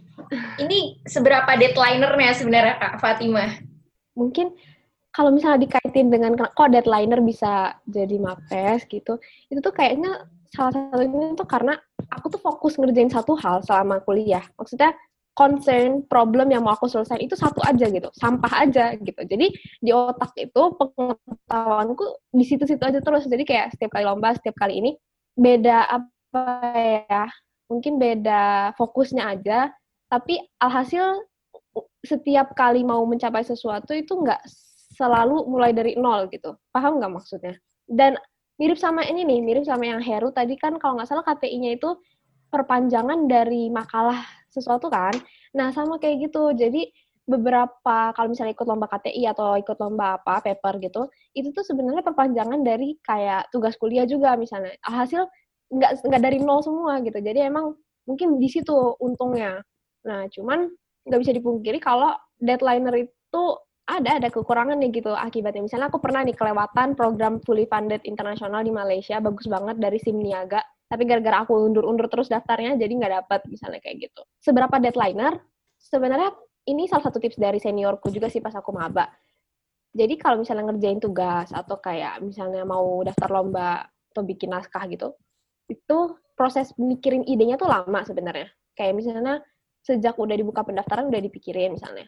Cuman mulai bener-bener eksekusi nulis misalnya, itu hamin, tergantung bobot sih. Tapi kalau misalnya karya tulis ilmiah kan dia butuh waktu yang lebih banyak kan untuk dikerjain. Nah itu mungkin sekitar hamin satu minggu. Kalau misalnya pendaftaran lomba atau apa, biasanya hamin satu atau berapa jam sebelum tutup kayak gitu. Jadi yang Jadi penting bisa itu Terapi. ma- dari yang bisa gue ambil sih deadliner lo juga tahu bobot yang akan lo kerjakan sih nggak semua tugas lo tuh dikerjain hamil satu dua jam gitu ya karena tergantung bobot dari tugasnya sendiri. Ini tips sih buat para deadliner seperti gue di luar sana. Nah, ini bisa disangkut pautin kayak kayak kata Kak Heru juga kayak know your limit gak sih kayak Kak Oh, Fatimah iya. bisa Oh, kayak gitu iya. karena eh, Kak Fatimah tahu limitnya dia kayak gimana jadi walaupun deadliner tetap aja tuh kan Nah Oh, terakhir nih Dinda, kalau Dinda sendiri cara bagi waktunya gimana? Soalnya kalau setahu gue nih vokasi kan kayak kuliahnya tuh padat banget gak sih? Bahkan kayak hari Sabtu juga ada kelas. Hmm. Bener banget. Gue gue ngerasa Nah, di gimana vokasi tuh? kayak SMA banget sih. Gue ngerasa di vokasi kayak SMA banget. Gue kuliah tuh dari dari hari Senin sampai hari Sabtu dan hari Seninnya itu mulai dari jam 8 pagi sampai jam 5 sore. Kayak bener-bener gue SMA Hmm. banget sih. Emang kayak emang itu sih challenge itu. Mungkin teman-teman gue juga eh, emang kompetisinya kurang mungkin karena dia udah capek juga ya sama eh, kegiatan di kegiatan intinya dia untuk belajar. Cuman kalau gue tuh tipe orang yang sangat penasaran gitu. Gue dari awal maba tuh kenal sama yang namanya istilah kuliah eh, pulang, kuliah pulang, kupu-kupu, kuliah rapat, kuliah rapat, kura-kura, kuliah kerja, kuliah kerja, gitu kan. Itu semuanya gue cobain. Jadi sekarang ini gue itu jadi mahasiswa yang eh, berkompetisi iya, kerja juga iya, karena gue ini sampai sampai detik, detik ini pun gue itu udah nggak minta uang jajan sama orang tua gue, orang tua gue cuma bayarin eh, uang kos gue doang, gue jadi biayain em, uang makan gue, terus gue pengen main sama teman-teman gue itu gue udah biaya sendiri eh, berdasarkan gue kerja, jadi gue kerja di kerja di eh, ada sekolah swasta gitu, gue jadi kan gue background gue akuntan ya, gue akuntansi, jadi gue jadi akuntan di sekolah itu, terus juga kadang gue suka uh, part time gitu. Gue gue kan agak sedikit ngerti pajak. Jadi kayak misalnya uh, di bulan ketiga kemarin kan kita lagi ada ngejar pajak tuh, pajak tahunan badan gitu. Itu tuh kadang gue suka bantuin UMKM UMKM gitu. Dan itu nanti dibayar juga ada fee-nya buat bikin SPT tahunannya mereka. Jadi kalau gue pribadi, uh, gue itu orangnya uh, penasaran tapi juga fokus gitu. Jadi gue orangnya nggak multitasking. Jadi misalnya di, di hari-hari tertentu tuh gue udah nentuin gue mau nyelesain kerjaan gue yang mana dulu atau gue mau ngerjain tugas gue yang mana dulu atau gue mau ikut lomba yang mana dulu. Abis itu gue selesain, gue submit, ya udah gitu. Bahkan gue tuh pakai bantuan Google Calendar itu sampai kayak banyak kan yang yang korban tuh kayak misalnya gue jarang main sama teman-teman gue. Jadi tuh isi Google Calendar gue tuh bahkan ada isinya tuh birthday kapan teman-teman gue ulang tahun jadi gue supaya gue nggak ketinggalan gitu kan. Terus gue sampai kayak tiap malam minggu tuh gue harus karena gue sebenarnya gue cuma di rumah gue di Bekasi uh, gue tuh jarang banget pulang ke rumah gitu padahal rumah gue cuma di Bekasi. Jadi kadang tuh orang tua gue kayak kapan pulang? gitu gitu itu sampai gue tuh udah naruh di, di kalender gue gitu kapan gue pulang? gitu gitu sampai sedetail itu. Karena emang itu jadi yang kekorbankan ketika gue ngambil semua istilah-istilah itu kuliah kuliah kuliah rapat. Terus sekarang juga gue ngejabat sebagai ketua himpunan di jurusan gue. Gitu sih. Jadi gue pengen nyobain itu semua. Atau gue maba tuh gue udah pengen uh, udah punya di uh, list gue gitu di mindset gue. Gue pengen nyobain lah gimana sih kerja pas masuk kuliah? Gitu. Gimana sih uh, ngasal leadership lo? Gitu dengan cara jadi ketua. Gue penasaran orangnya. Keren banget jujur. Gila. Gue speechless banget. Siapa lagi nih yang belum nih udah semua gak sih Udah semua. Oke nih, karena kita udah semakin going down nih. Going down. gue going, semakin da going down. gue going down karena insecure. Iya. Apalah diriku. Nah, tapi ini kan kayak gak dapat gelar mapres itu kan kayak udah sebuah pencapaian besar kan. Nah, tapi sebenarnya ada gak sih impian lain yang uh, mau dikejar setelah dapat gelar mapres? Oh, dari kakak-kakak sendiri mulai dari siapa ya? Ke di pojok kiri gue deh Kak Putri. Putri Boy Ratu Zahra. Impian yang mau dicapai ya setelah ini. Mungkin kalau yang terdekat itu sebenarnya berharap banget uh, bisa sidang pertama di angkatan. Tapi nggak tahu sih soalnya emang departemen gue itu kayak agak susah gitu soalnya penelitian. Dan nah terus mungkin kalau ya untuk selain itu juga kalau untuk yang jangka deket itu uh, berharap banget sih pengen bisa nyelesain koas cepetnya mungkin dua tahun nggak lebih. Amin tolong doain ya. Iya dan mungkin uh, setelah itu kalau nggak spesialis atau enggak mau S2 sih di ya gak tahu sih ini ini cuma impian doang dan angan-angan doang. Mungkin ya semoga aja bisa di Harvard di Master of Public Health. Itu sih mungkin yang pengen dicapai. Iya. Amin. Lanjut ke Dinda deh. Kalau gue sih uh, harapannya setelah mapres ini gue pengen udah ini sih goal gue dari awal tuh emang pengen lanjut kuliah lagi. Pokoknya dari D3 tuh gue gak pengen berhenti sebenarnya. Terus kalau waktu dekat ini sebenarnya gue pengen jadi konten kreator sih. Mantap. Ini ya jiwa-jiwa. Mapres mah. Ada in the life of mapres ya. Iya make make itu. Terus kalau selain itu ada nggak sih? Aduh aduh kak, kak Dinda nih konten kreator di mana nih? Wah. Gue oh, iya, iya, banyak ya YouTube. Uh, gue tuh dari awal pun gue dari dari maba tuh sebenarnya udah punya uh, ada Instagram gitu @infocamaba itu kayak sebenarnya kayak info 3 SMA gitu. Uh, cuman itu ke, apa kendala gue tuh itu juga sih gue gak punya waktu buat fokus di itu hal itu gitu. Cuman di sekarang tuh gue pengen gue fokusin di sana. Terus gue banyak sih gue punya. Nah sekarang tuh gue pengen fokus di konten kreator tuh untuk diri gue sendiri gitu. Misalnya apa yang gue suka dan itu gue sharing ke orang-orang. Gue keadaannya kayak gini kan. Sekarang tuh apa orang-orang gabut terus kayak pengen nonton-nonton sesuatu yang bisa bikin wawasan mereka tambah gitu. Good luck, Din. Iya, yeah, good Gue akan jadi viewer pertama. Wah, no. Mantap. Ya, kita Saingan konten kreator tuh berat banget ya. Share di grup Mapres, Din. Wow. Oke, oke.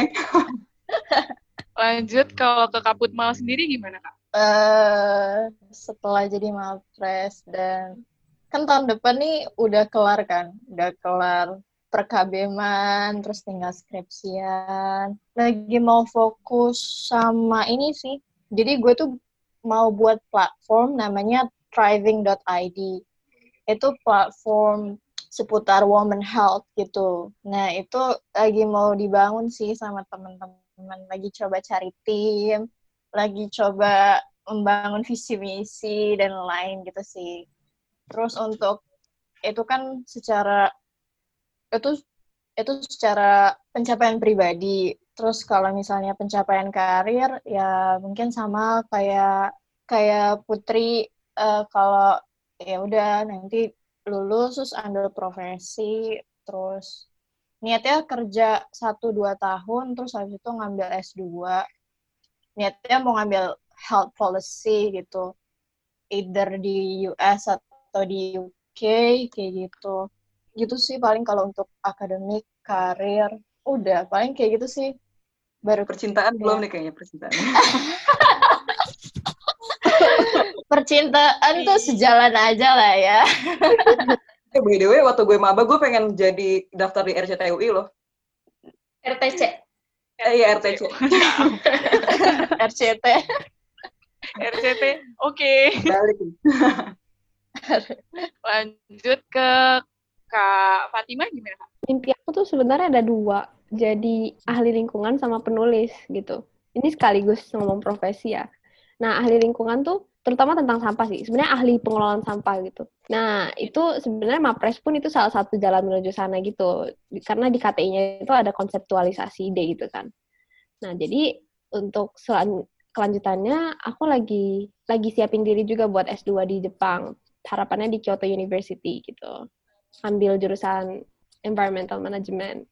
Habis itu mungkin S3 lanjut tetap entah di sana belum tahu ya tapi tentang lingkungan juga khususnya sampah gitu nah sama uh, menulis aku suka sharing-sharing aja sih tentang kayak slice of life gitu terus um, sama aku juga pengen kontribusi di bidang sampah lewat tulisan juga alias mungkin jadi dosen gitu karena aku emang passionnya di situ kayak akademik banget gitu. Jadi aku bukan tipe yang suka kerja di instansi sebenarnya gitu. Terus penulis sama penerjemah juga karena aku suka bahasa aku suka bahasa Jepang sama bahasa Inggris. Jadi itu sih paling mimpi ke depan selain mapres. Mimpinya amin. Lanjut nih yang terakhir Kak Heru. Kalau Kak Heru impiannya apa Kak setelah mendapat gelar mapres? Um, setelah mapres yang paling dekat gue pengen lulus sebenarnya. Uh, um, abis lulus um, sebenarnya kalau impian gue yang paling besar sekarang ini gue tuh pengen um, jadi ahli, tapi di bidang penyelesaian sengketa. Jadi kalau di kita itu sebenarnya kan kalau dengar penyelesaian sengketa paling kayak dengarnya sih pengadilan gitu lo punya sengketa ke pengadilan gitu-gitu. Tapi sebenarnya banyak banget di dunia internasional itu pengadilan tuh jadi pilihan kesekian gitu. Banyak banget alternatif penyelesaian sengketa yang dipilih buat penyelesaian sengketa, terutama antara bisnis besar gitu. Dan gue mau menghidupkan itu sebenarnya di Indonesia gitu. Jadi uh, untuk gue mencapai ke sana, gue juga mau ngejar kayak teman-teman mapres yang lain ngejar S2 di luar negeri terutama di um, negara kayak Belanda atau uh, Prancis atau Jerman yang sama uh, nafas hukumnya anjay nafas hukumnya itu sama sama kita jadi kayak uh, gue bisa dapat komparasi juga kita bisa kenapa kita bisa sama tapi beda gitu istilahnya dari segi hukumnya jadi harapannya seperti itu impiannya amin ini mimpinya keren-keren banget mantap kita mimpinya apa Nita aku mimpinya apa ya? Mimpinya corona cepat selesai dulu deh ya, biar mimpi-mimpi iya, kita yang lain amin. Amin. amin. Amin. Mimpi gue mulia banget kan? Mulia, termulia. Saking nggak tahu mimpi untuk diri sendiri apa ya? Bener banget. Jadi ya udahlah mimpi buat orang lain aja dulu. Nggak apa yang penting semuanya bisa terwujud semoga ya. Amin. Amin. Thank you. Nah, ini tadi kita udah ngebahas banyak banget nih, Nit. Dari mulai gimana perasaan kakak-kakak ini udah dapat gelar mapres, terus kenapa ikutan mapres, terus rencananya udah dari sejak kapan mau ikut mapres, ya kan?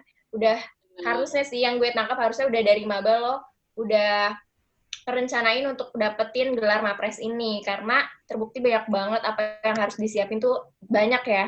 Benar. Terus, Atau setidaknya ya udah punya inilah pengen ikut lomba apa lomba apa karena yang tadi disebutin kan kayak uh, eh, CV prestasinya tuh 10 terbaik kan nah nggak mungkin juga kalau 10 terbaik lu cuma ikut 10 kayak ya bisa sih tapi alangkah lebih baik kalau lebih nggak sih jadi kayak ada pilihan gitu pilihan Mantap. Terus tadi juga udah dijelasin gimana tahap-tahapan untuk ikut mapres dari tahap awal sampai tahap akhir. Terus apa aja judul-judul yang udah di submit sama kakak-kakak ini.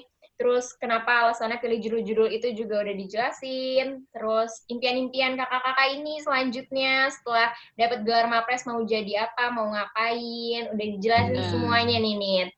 Mm, kayak eh, gue juga jadi belajar sih kayak walaupun kita udah meraih satu tapi itu jangan gampang puas karena kayak masih ada yang harus kita capai lagi. Terus gue juga belajar eh, kalau mimpi yang gak usah tanggung-tanggung kayak ini eh, kakak-kakak ini tuh kayak mungkin kayak dulu kan tadi dibilang kan kayak nggak kepikiran, nggak expect kalau bakal jadi mapres. Tapi karena mereka mimpi jadi mapres dan tetap berjuang juga, jadi berhasil kan. Jadi buat gen muda nih, kalau menurut gue ya nggak usah takut lah buat bermimpi. Iya, Keren banget.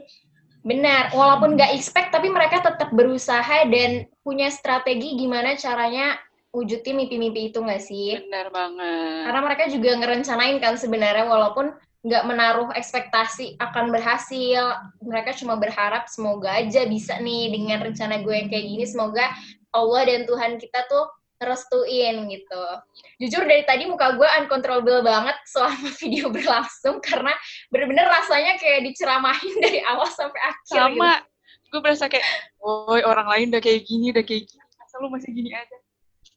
Bener-bener kayak ngeliatin achievementnya tuh langsung gitu. Kan biasanya lo kayak cuma ngeliat dari sosial media achievement orang tuh apa aja dan itu aja mood lo langsung kayak going down banget kan. Apalagi kayak insecurities eh, insekuritasan lo tuh juga udah menurun banget nih selama gue di karantina ini kan. Terus kayak diceramahin langsung secara live dengan orang-orang yang emang udah dapet sesuatu. Kayak wow nah buat kakak-kakak nih ada nggak sih eh, saran-saran gitu terakhir untuk gen muda tentang apa pun tentang live, tentang uh, achievement, tentang kemapresan, tentang duniawi, apa pun deh sarannya untuk gen muda. Dari Kak siapa dulu nih?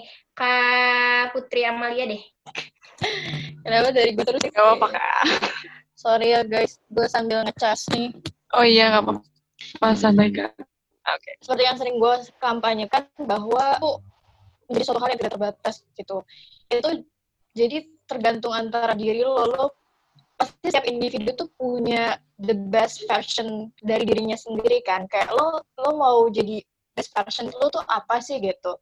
Ketik dan itu nggak terbatas gitu. Jadi lo jangan mengkomparasi kayak kalian Nita atau Mirna yang mengkomparasi diri kalian dengan kita karena best version kita beda sama best version kalian gitu. Dan itu sih yang menjadi pegangan gue selama ini bahwa ya udah gue gue lihat mereka bagus tapi ya udah itu mungkin ranah yang mereka pikir itu uh, terbaik untuk mereka. Dan mungkin posisi gue sekarang belum menjadi terbaik itu tapi gue mencoba untuk ke arah sana gitu. Mungkin teman-teman semua juga bisa kayak gitu. Jadi uh, terus berkembang karena ya tadi best version kalian beda sama orang lain kayak gitu sih kalau dari gue. Oke, makasih Kak Putma. Lanjut ke Kak sama Putri kali ya, Kak Putri. Mungkin karena tadi Nita sama Mirna ngomongin tentang mimpi, jadi mungkin saran dari gue, never under, underestimate the power of dream, karena ketika kalian bermimpi tinggi, kalian akan jatuh pasti nggak jauh dari situ.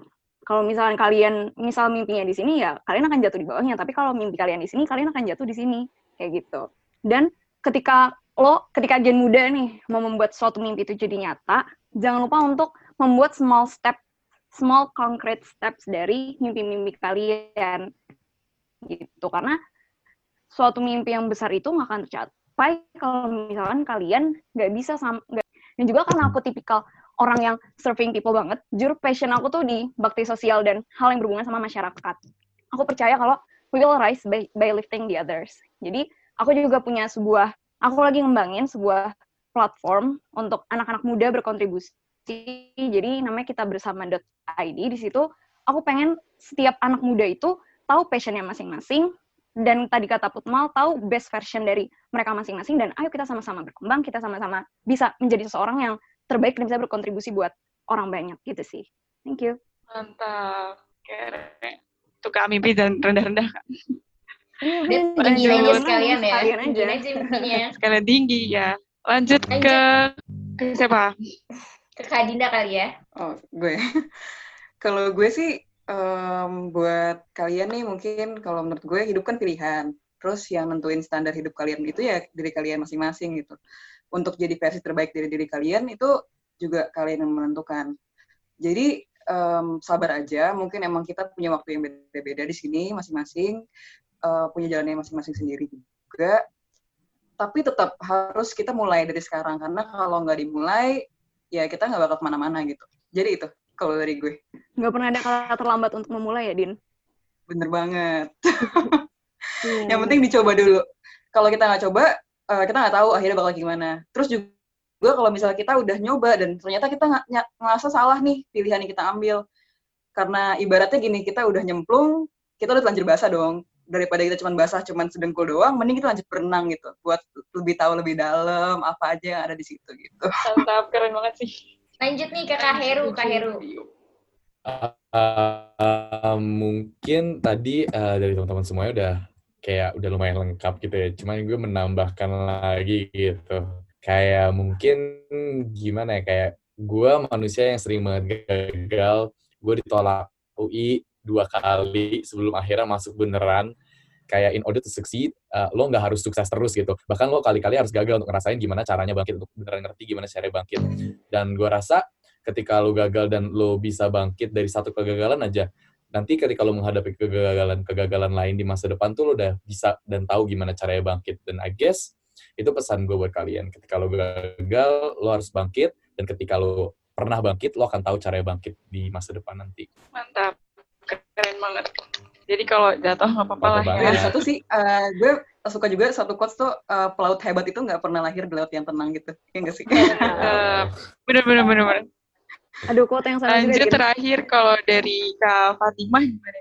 Eh, mungkin ini kombinasi sih dari teman-teman semua. Jadi, tapi yang mau aku highlight adalah berdasarkan pelajaran yang aku dapat sampai sejauh ini gitu. Terutama buat maba ya. Sejak awal tuh harus jelas menurutku tujuannya mau kayak gim mau apa. Misalnya di kuliah mau ngapain, terus bahkan lebih jauh lagi setelah pas pasca kampus tuh mau ngapain sih gitu. Biar bisa mencapai mimpi di pasca kampus selama di kampus tuh harus apa sih gitu. Sementara kan ada kontribusi itu banyak kan atau wadah untuk ngembangin diri itu kita banyak.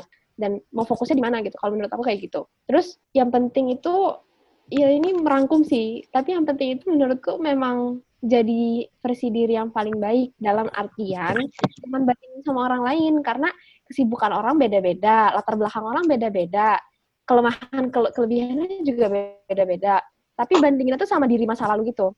Udah seberapa lebih baik dibandingkan aku yang lebih dulu gitu. Jangan ngelihat oh kok orang lain udah sampai segini orang lain sampai segitu gitu.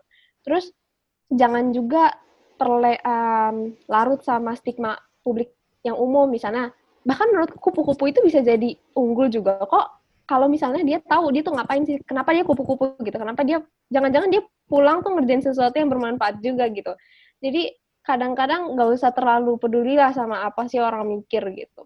Yang penting kita tahu apa yang kita lakuin tuh insya Allah benar, baik, terus tujuannya jelas. Jadi fokus aja. Nanti suatu saat insya Allah tuh bakal ada titik di mana di mana ternyata terbayar dan yang sebelumnya mungkin beberapa orang underestimate atau gimana, akhirnya mereka tahu oh ternyata dia fokus di sini terus dia dapat hasilnya yang dia mau misalnya kayak gitu.